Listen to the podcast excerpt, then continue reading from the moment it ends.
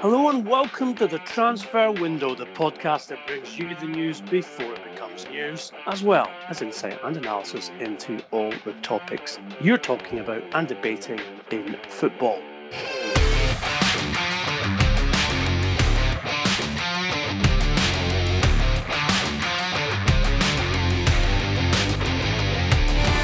I'm Ian McGarry, and with me, as always, is transfer guru Duncan Castles. And in the words of someone else who once said it, have we got news for you? Manchester City, Manchester United, Liverpool, Napoli, Lille. Oh, the list goes on and on uh, in today's podcast. We're going to start, however, in the beautiful city of Naples in Italy, where, um, Duncan, we have the trans- classic transfer merry-go-round situation where a player being sold allows the club to negotiate and indeed invest in players coming in. And a player, of course, uh, who you spoke about, a striker from Lille, who had been interesting both Liverpool and others, but appears to have settled on a move to Napoli. Yeah, this is Victor Osimhen, um, young Nigerian striker at Lille, who has been uh, scoring um, at a great rate in the French division until they were stopped by COVID. Um, and has that kind of a combination of characteristics that's attracted him to top teams in Europe in uh, uh, speed and ability to lead the line by himself, um, as well, of course, as, as scoring goals in, in great numbers. He's a former uh, Golden Boot winner at the World Youth Cup. We told you that um, Lille were looking for 80 million euros for the player in this summer's market.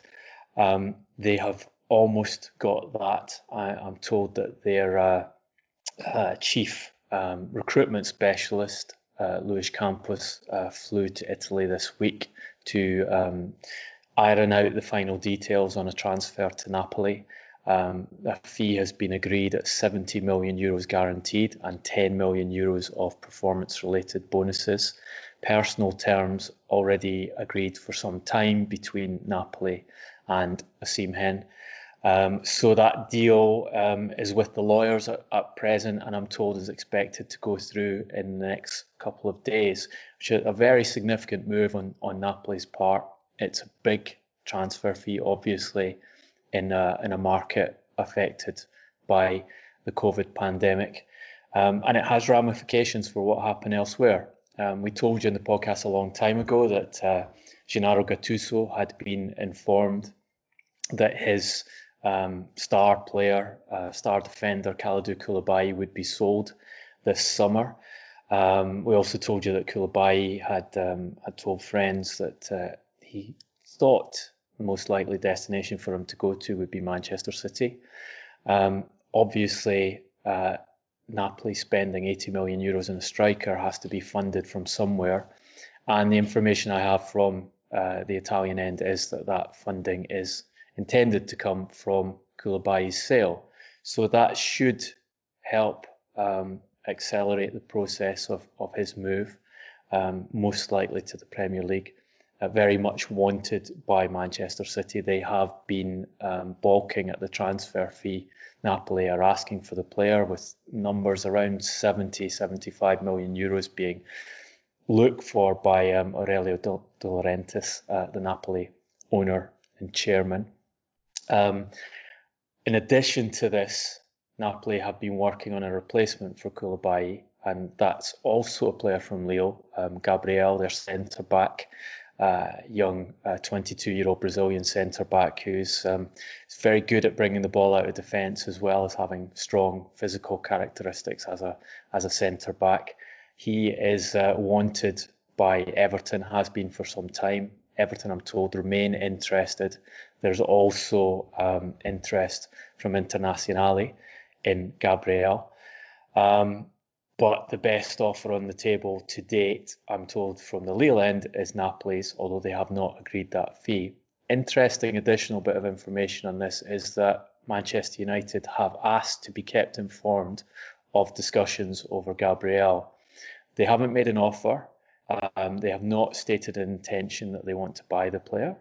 Um, but they have expressed their interest in Gabriel. And this is very much a way Manchester United have operated in the transfer market in recent years. They like to have multiple targets.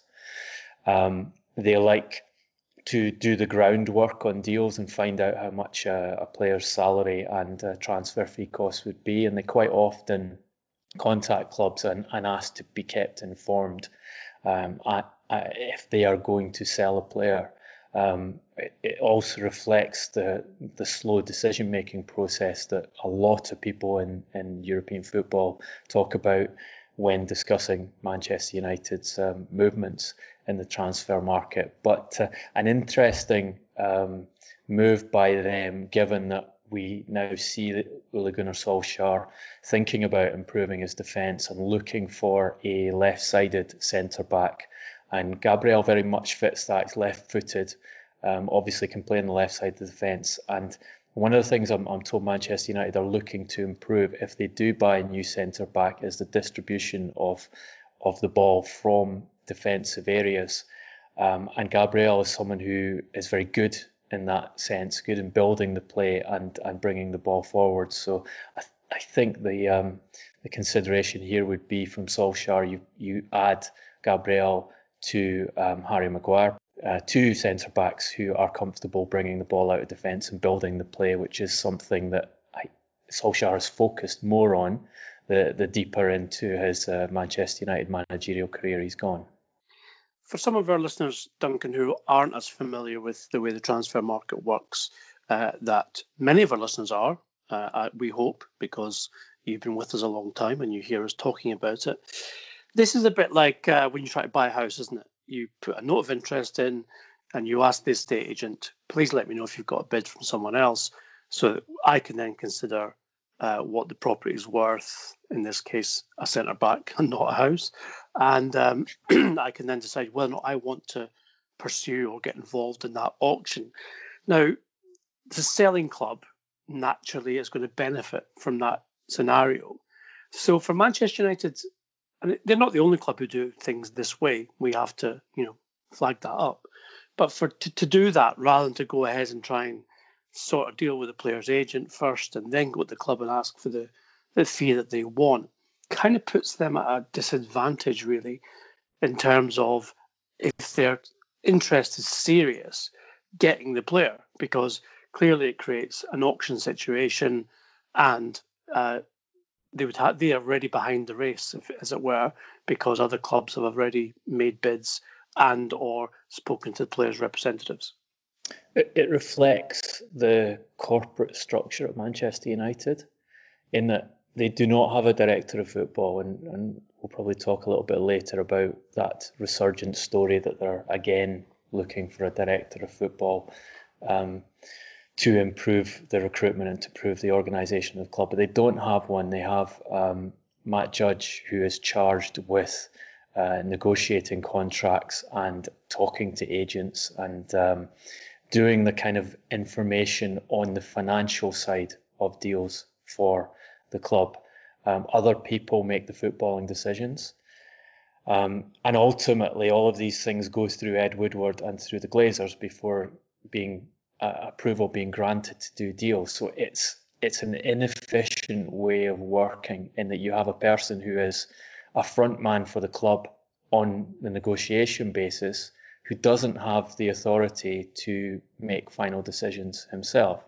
So the way it's d- described to me from people who who deal with Manchester United is they they have these conversations and, and they're like information gathering exercises and information exchange exercises, but there's not the capacity to get deals um, aggressively advanced during those conversations. They always have to wait for um, the go ahead from other individuals before deals happen, and that's that's the path that Manchester United have chose to go down. And, it, and as I say, I think it reflects the way the Glazers want to keep control over the purse strings and the way Ed Woodward wants to keep a degree of control over um, recruitment decisions at the club.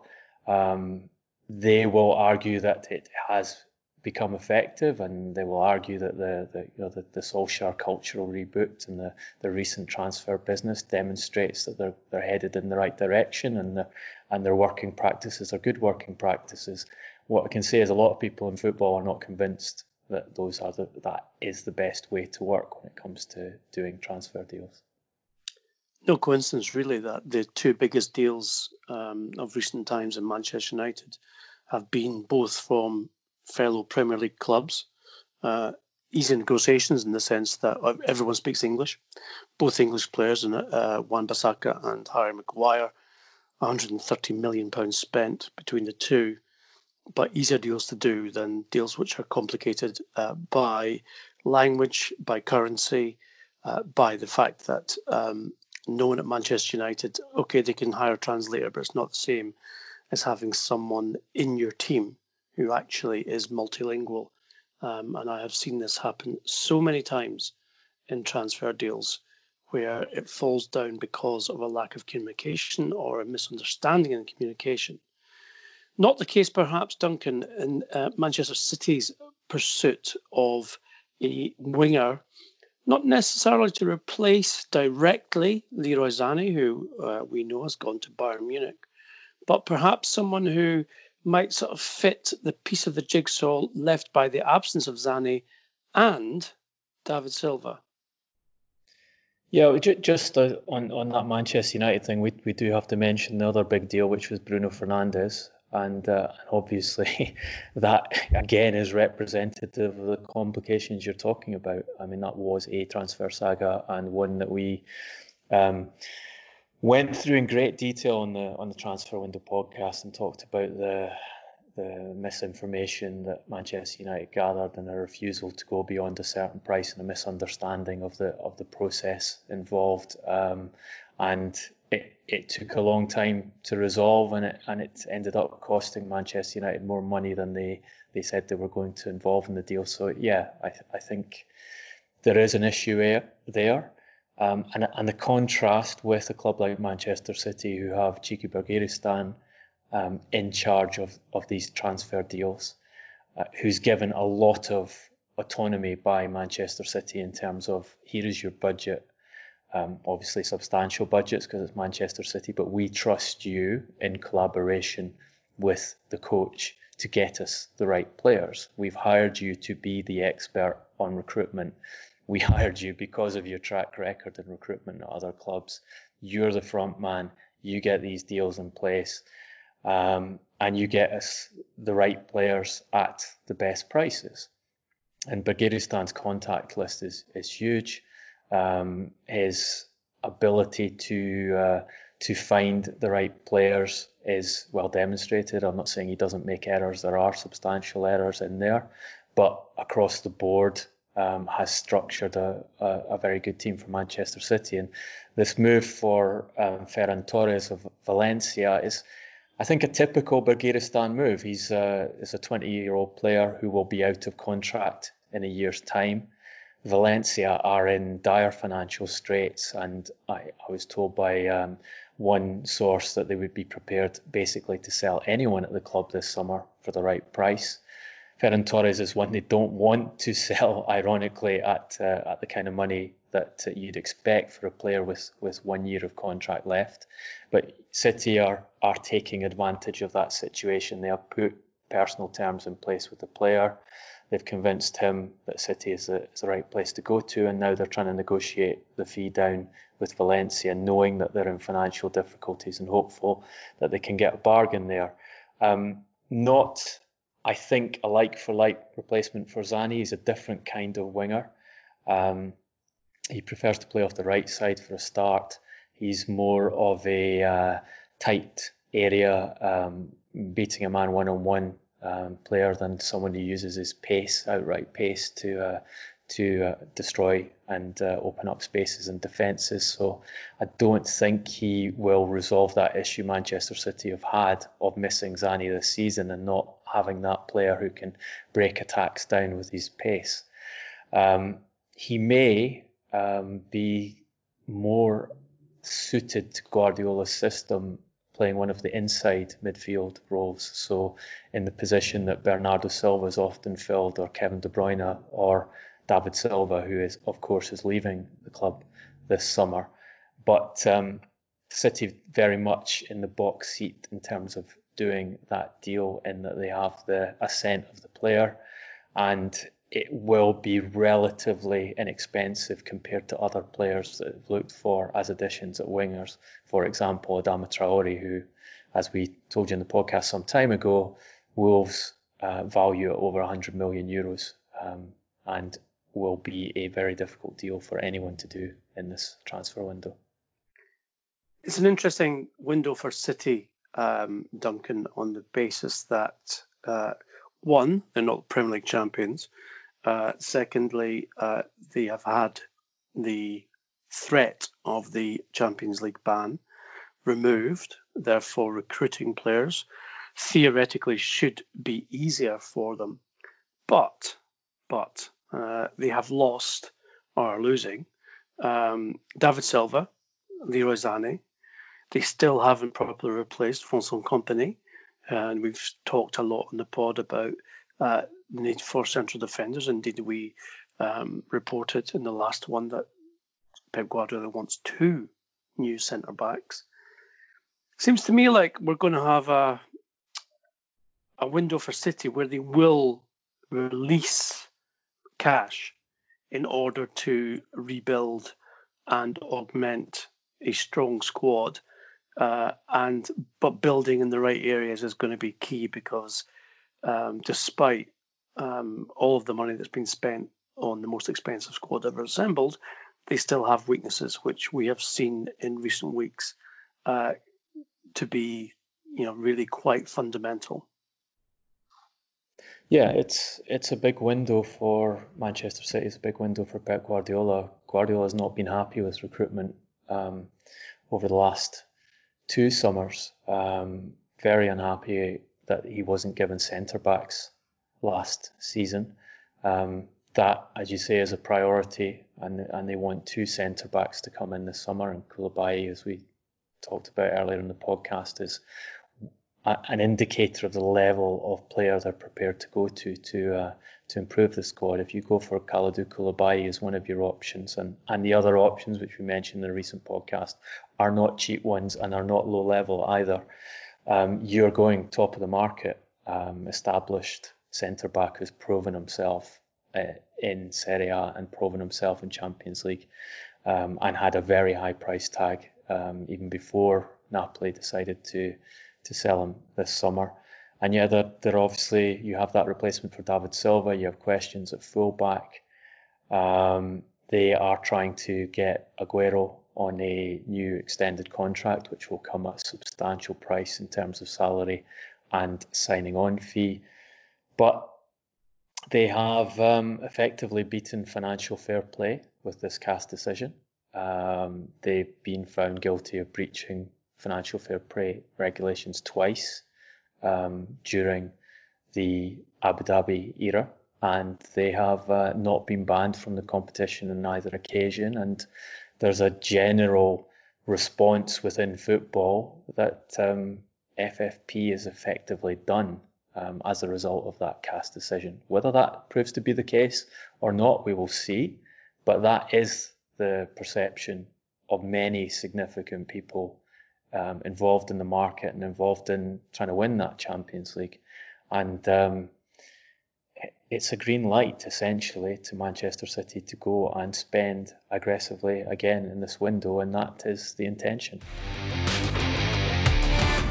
interesting to see um, a rather uh, ratty Pep Guardiola, could we say? a Bit annoyed um, by a few things uh, this last week. First of all, uh, it was um, the uh, seemingly uh, thinly veiled accusation that Arsenal do not reserve, deserve his respect off the pitch because of their position regarding uh, writing to UEFA and CAS to uh, ask that the sentence uh, in terms of the European ban was upheld, along with seven other Premier League clubs.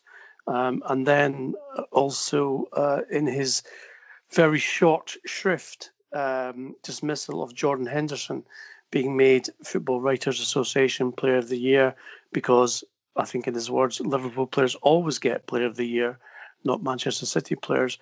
He does seem a bit riled, Duncan, and you know, for someone who is in a position that he's in, best paid manager in the world, um, massive budget at his disposal, still in the Champions League, and uh, has the opportunity to strengthen his squad. It just, I don't know, it just seems to me to be someone who's a bit more unhappy than perhaps he should be. We've seen this from Pep Guardiola before. He doesn't take criticism well. Um, that's he's used to having the best resources of uh, of any club in the competition he's involved in. You know, he, he had the best, arguably the most talented squad ever at Barcelona. Then went to Germany where he had a massive advantage over over domestic competition um, and was expected to win the Champions League and failed to do so. Then went to Manchester City, where he's given the most expensive squad in the history of the game. Um, he he is open about saying he needs the best footballers to to do his work well. You have to credit him with his honesty on that, but he, he doesn't take criticism well. He gets riled easily. Tetchy comments are not uncommon from Guardiola when he's not winning. I must say I have sympathy with him on the Player of the Year argument. Um, you know, uh, if you look over the last 10 seasons of football writers and professional footballers association player of the years only in one season has a manchester city player won those titles. So raheem sterling won both last season. He is the only manchester city player in the last 10 years to be named player of the year either by his fellow footballers or by the media in england.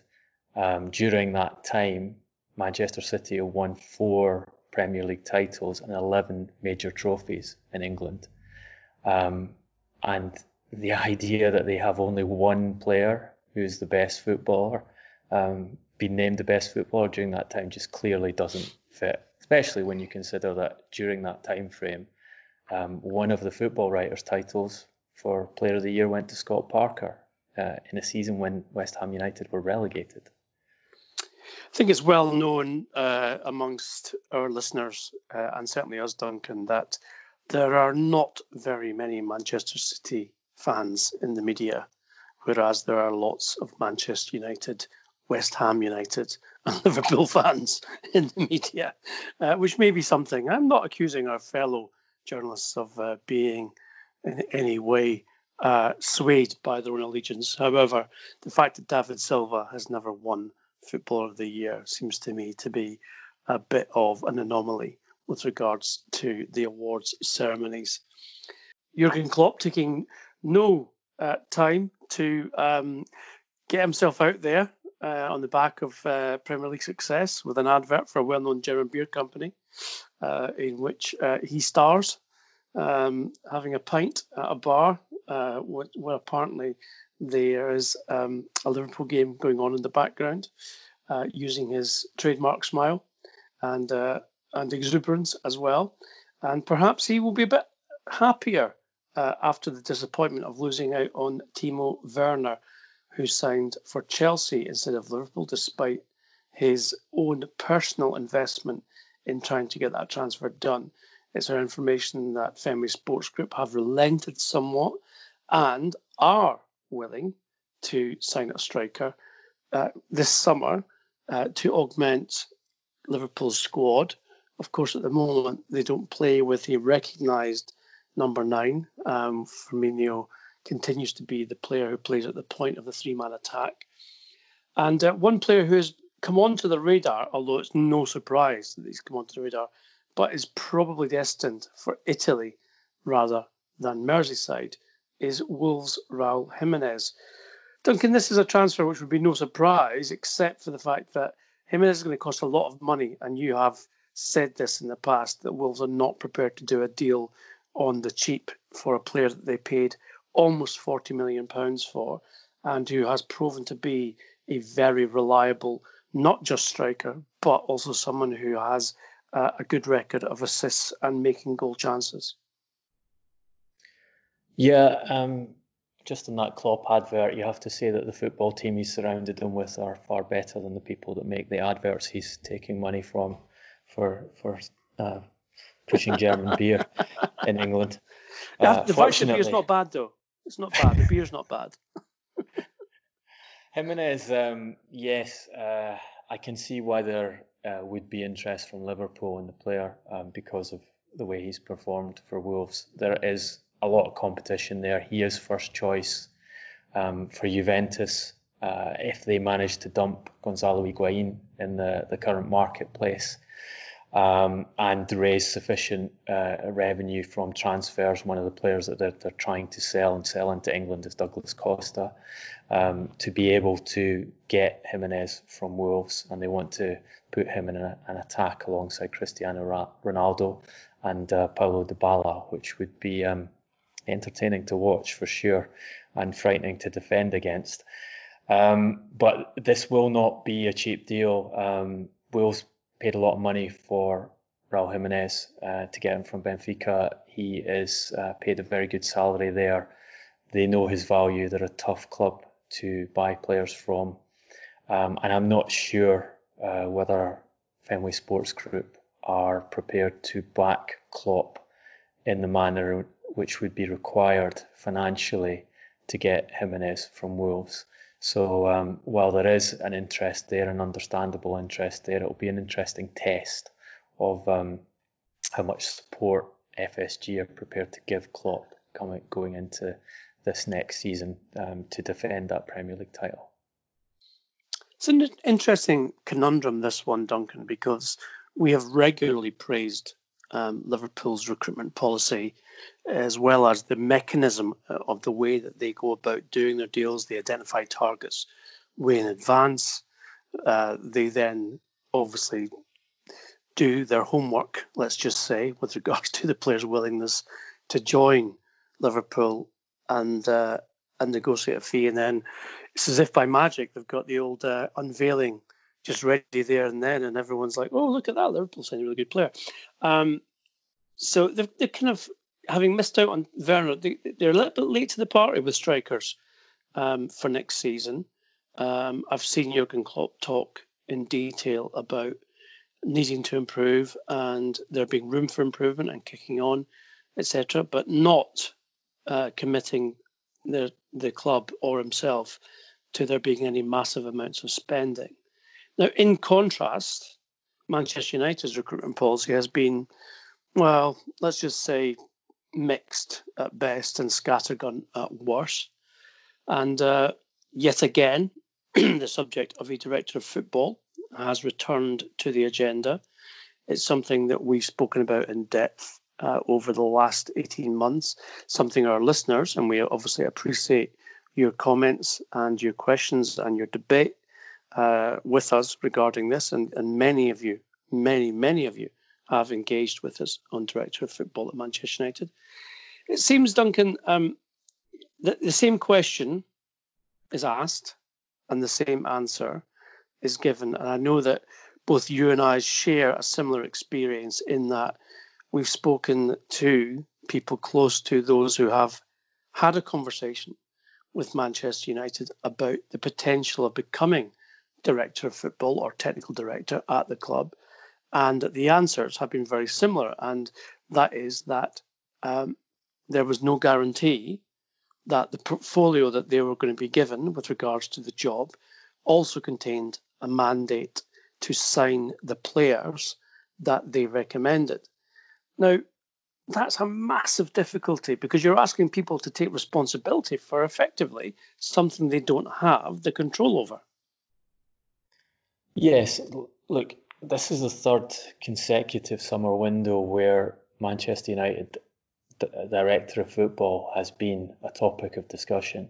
Um, the club has stated some time ago that it wanted to put a director of football in place, and and yes, they've they briefed that they want to place it inside the framework of their recruitment system, which they think is great. And you see Ed Woodward um, giving interviews talking about how wonderful um, his analysts are and and, uh, and the reporting methods and and that the the recruitment has been professionalised and and it works well for the club, and the idea has been to put someone in amongst that structure rather than have some specialist come in and, and restructure, which many would argue is actually what the club require. Um, they talked about director of football when Mourinho was th- was still there. Mourinho proposed um, Luis Campos, and uh, United decided they didn't even want to interview him once they got Mourinho out. You have again this dis- discussion about director of football for last summer.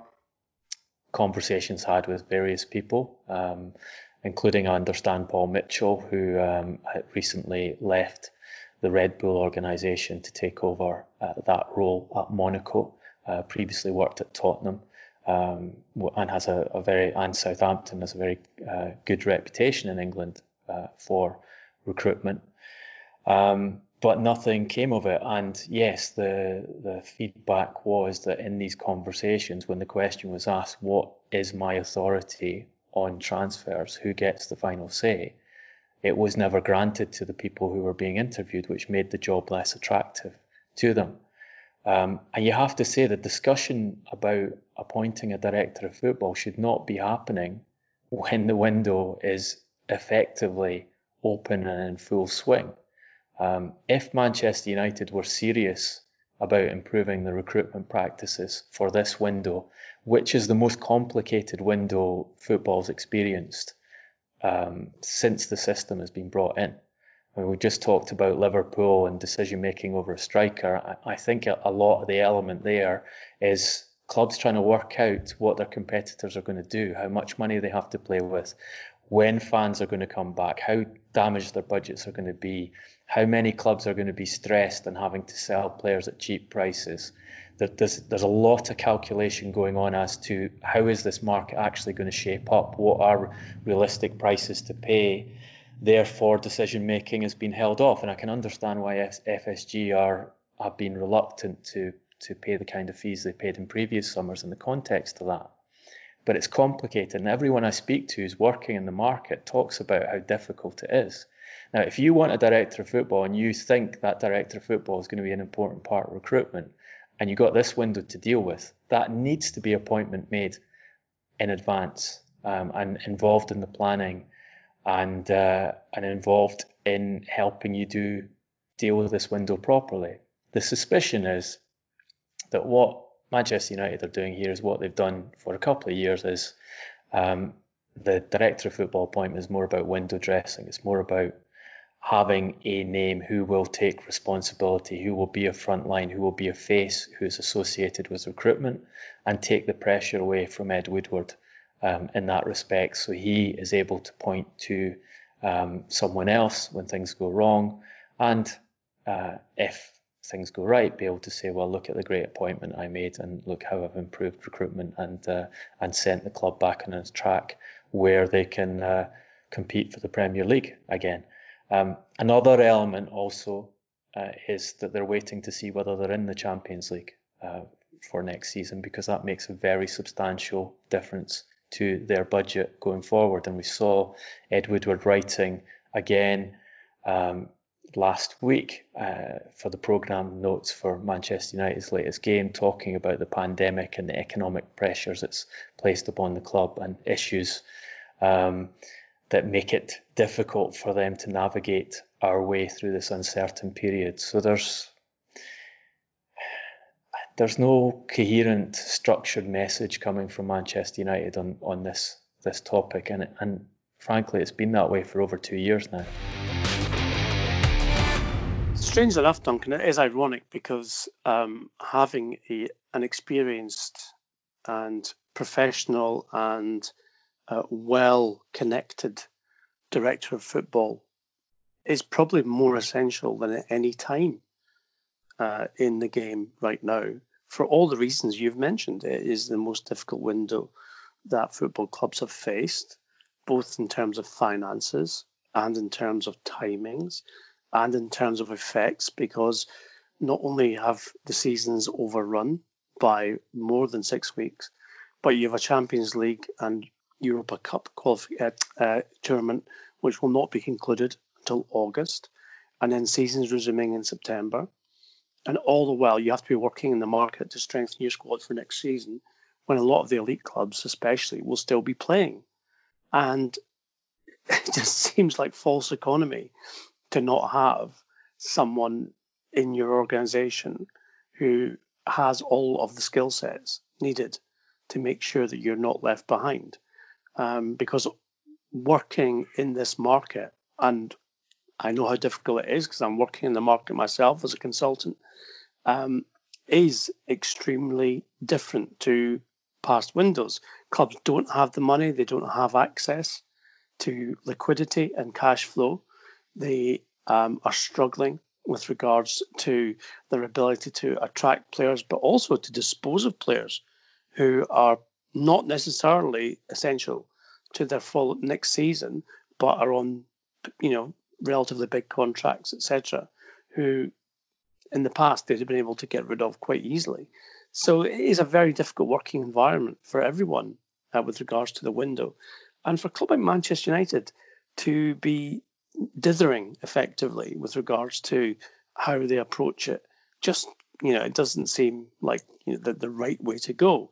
But Duncan, you've also um, looked at the way that Manchester United um, may or may not qualify for Champions League next season, and you've come up with something which is quite extraordinary.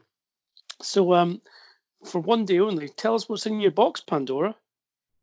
well, there, like, look, there's two things to talk about here, and, and one is in the context of what we've just been discussing in the recruitment and the, the kind of the story that Ed Woodward has sold about the recruitment's been great, um, and we're we're on the right path. I mean, if you look at what they've done, they bought Aaron Wan-Bissaka for top dollar, uh, highest price for a specialist fullback at the time.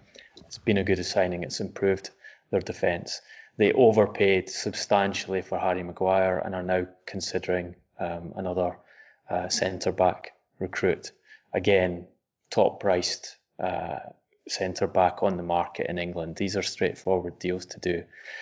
They um, paid a reasonable fee for Dan James, who had an excellent start to the season, but has now fallen well down the pecking order.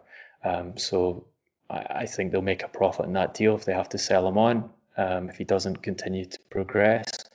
But you know, no, there's a question mark over whether that was a great piece of business for Manchester United uh, in terms of strengthening their squad. And I think it's no coincidence that they're looking for a right winger again and, and looking to spend very heavily on a right winger in this summer. Then they get Bruno Fernandes, which you cannot question in terms of effect it's had on the team. Massive effect, great deal. But again, this is a European market, who is available, who could make a difference. Now, no one competing against them in that January window to buy the player, and they ended up paying essentially top price for him. So the idea it's all genius is um, and it's all going smoothly is is somewhat questionable in itself.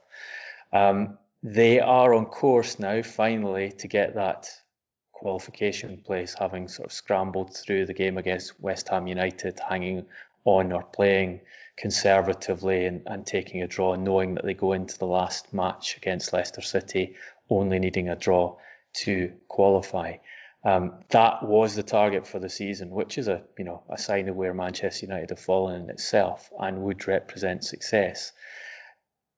I think it has to be seen in the context of historically how many points um, they will have got if they manage to qualify for the Champions League. If they win, um, they'll get to 66 points, um, which would be the lowest total for a team qualifying direct to the Champions League um, in the history of the Premier League.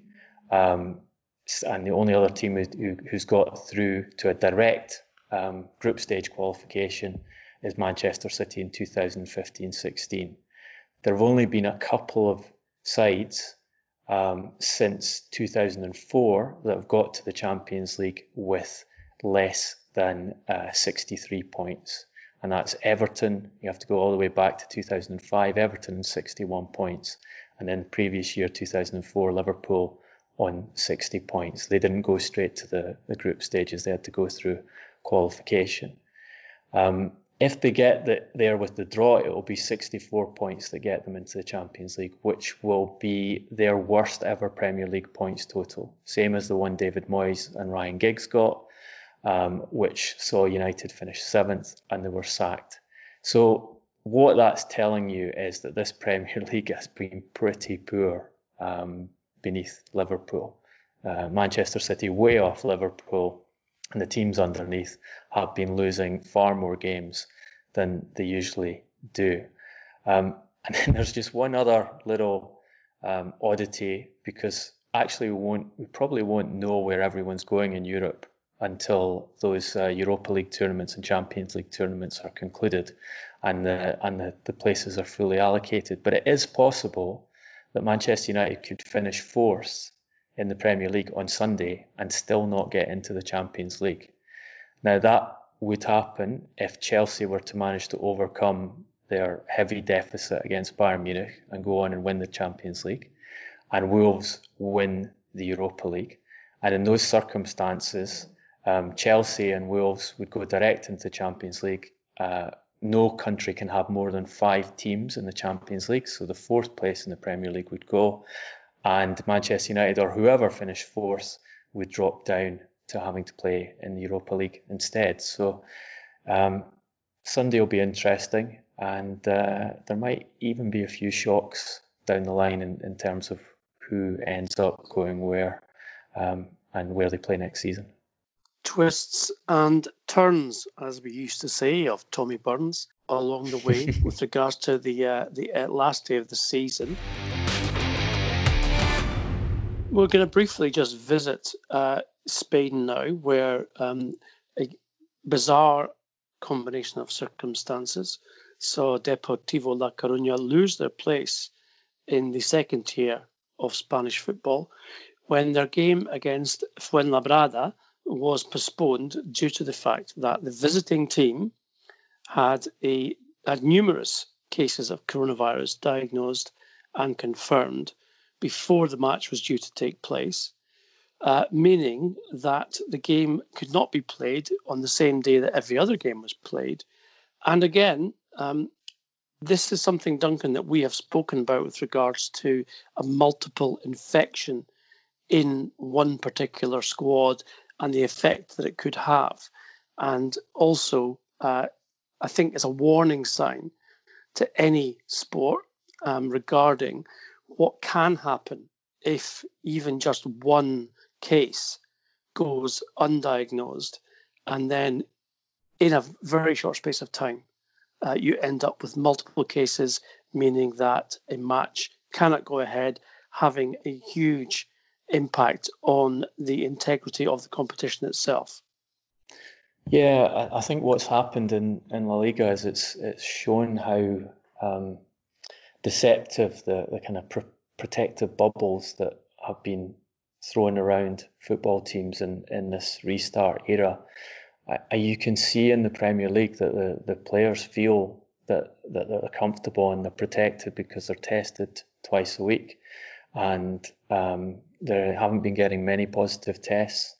Uh, they obviously act in a way in terms of celebrations, goal celebrations, interaction at training ground, interaction through the matches, um, where they are ignoring guidelines on, on social distancing, etc., because they're confident that they're safe. And, and that's understandable because you're tested and tested again, and the, the positives don't come through, and you manage to play round after round of matches. You get accustomed to um, it working, and you, and you believe things are okay.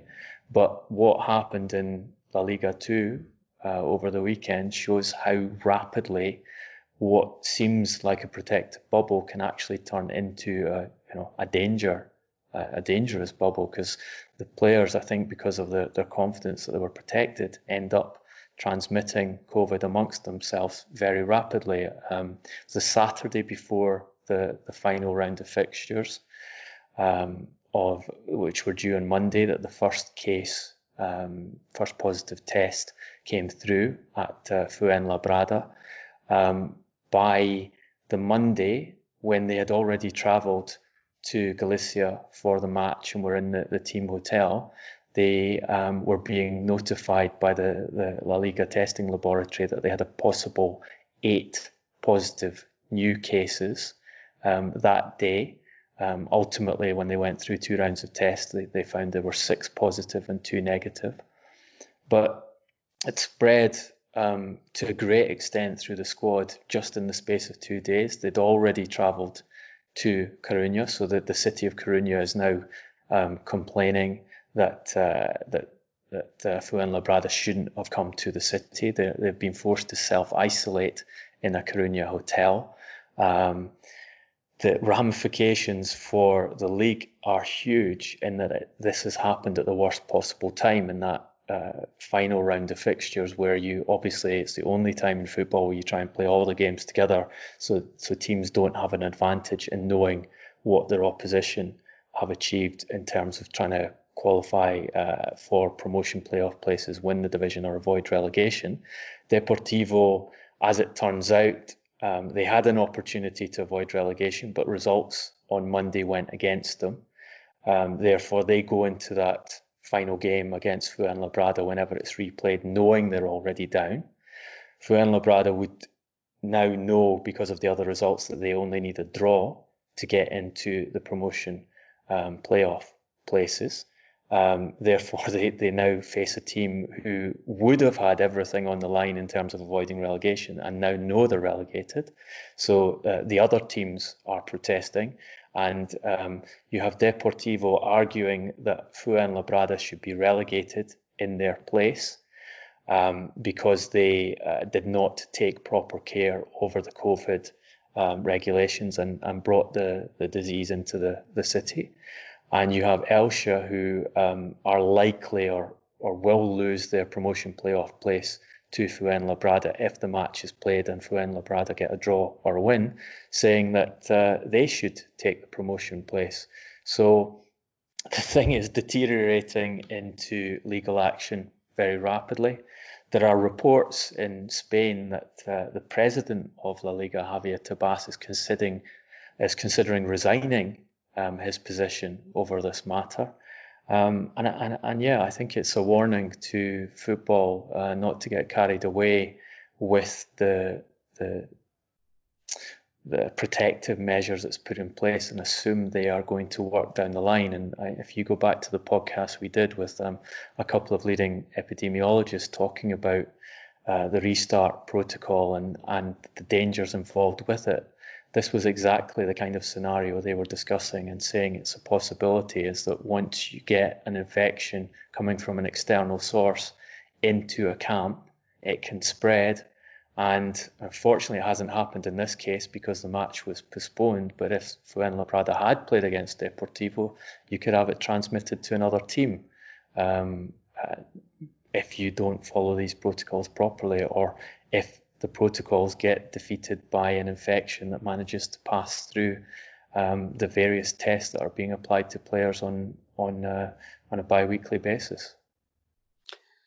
On a personal note, I'm very sad to see the demise of Deportivo La Coruña, uh, one of my favourite cities, and certainly La Riazor, one of my favourite stadiums in the world. Duncan, have you been to La Riazor? I haven't, no. Sensational, honestly. It's like um, mini version um, of the Mestalla in terms of its intensity and uh, you know proximity to the pitch and the fervour of the fans. Uh, wonderful place to go. Uh, great seafood as well, fun enough, uh, being right on the coast. We will end today's uh, Transfer Window podcast with the Donkey Award. And indeed, there's nowhere else to go for the donkey today, given the announcement of the Football Writers Association and Player of the Year award, which has gone to Liverpool captain Jordan Henderson. Apparently, there are, and you've heard this joke before, uh, as yet undiscovered tribes in the Amazon basin who knew that would be the outcome of this year's vote.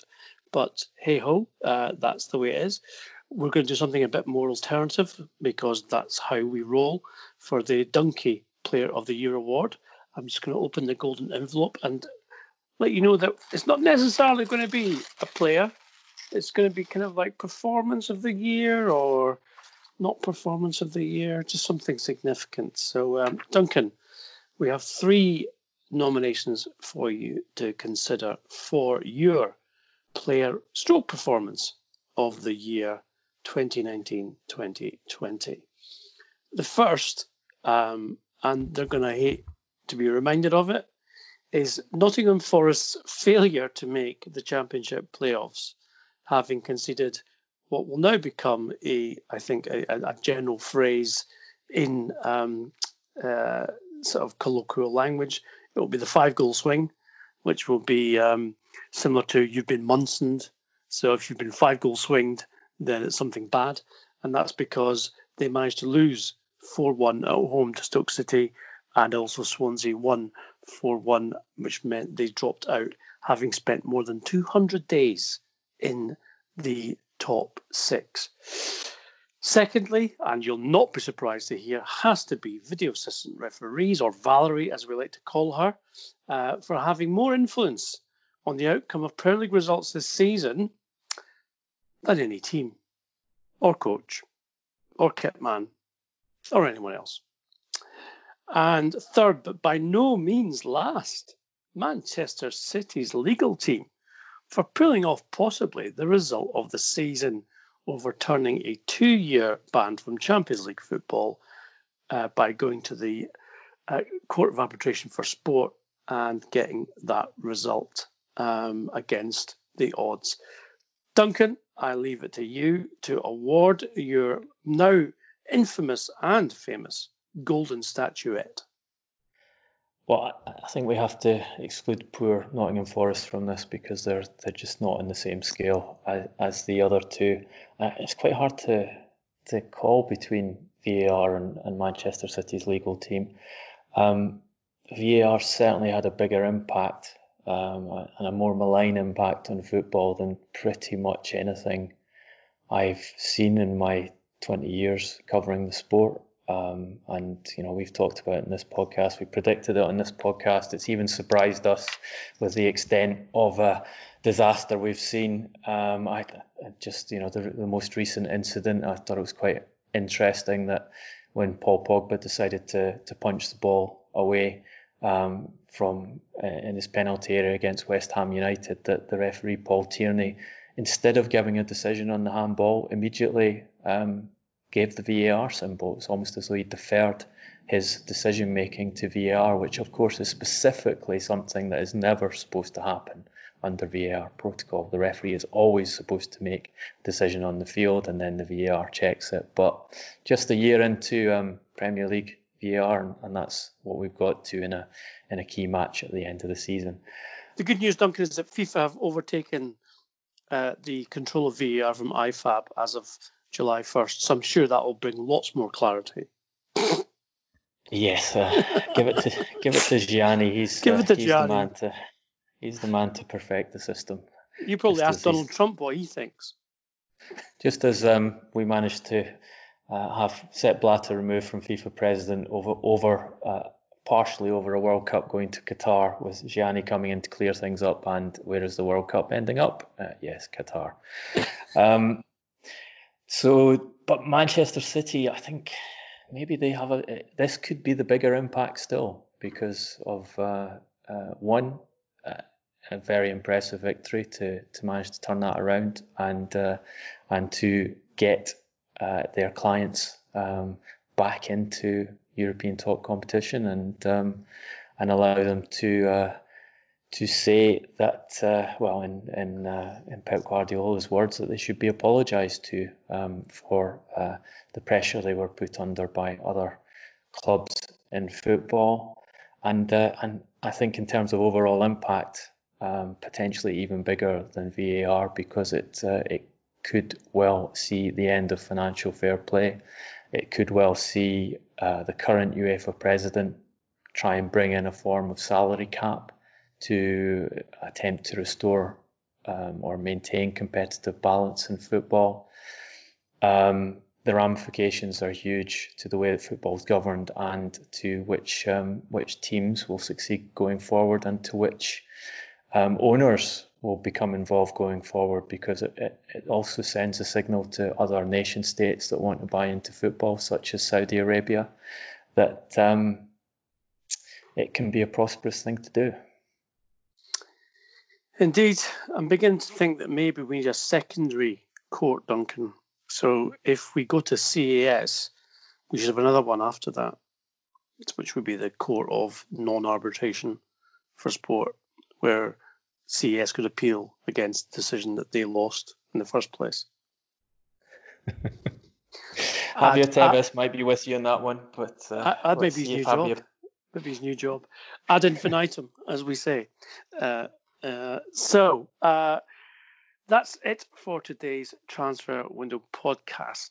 As you know, as regular listeners, you can now tune in and get us on YouTube. Our YouTube channel, just search Transfer Window Podcast.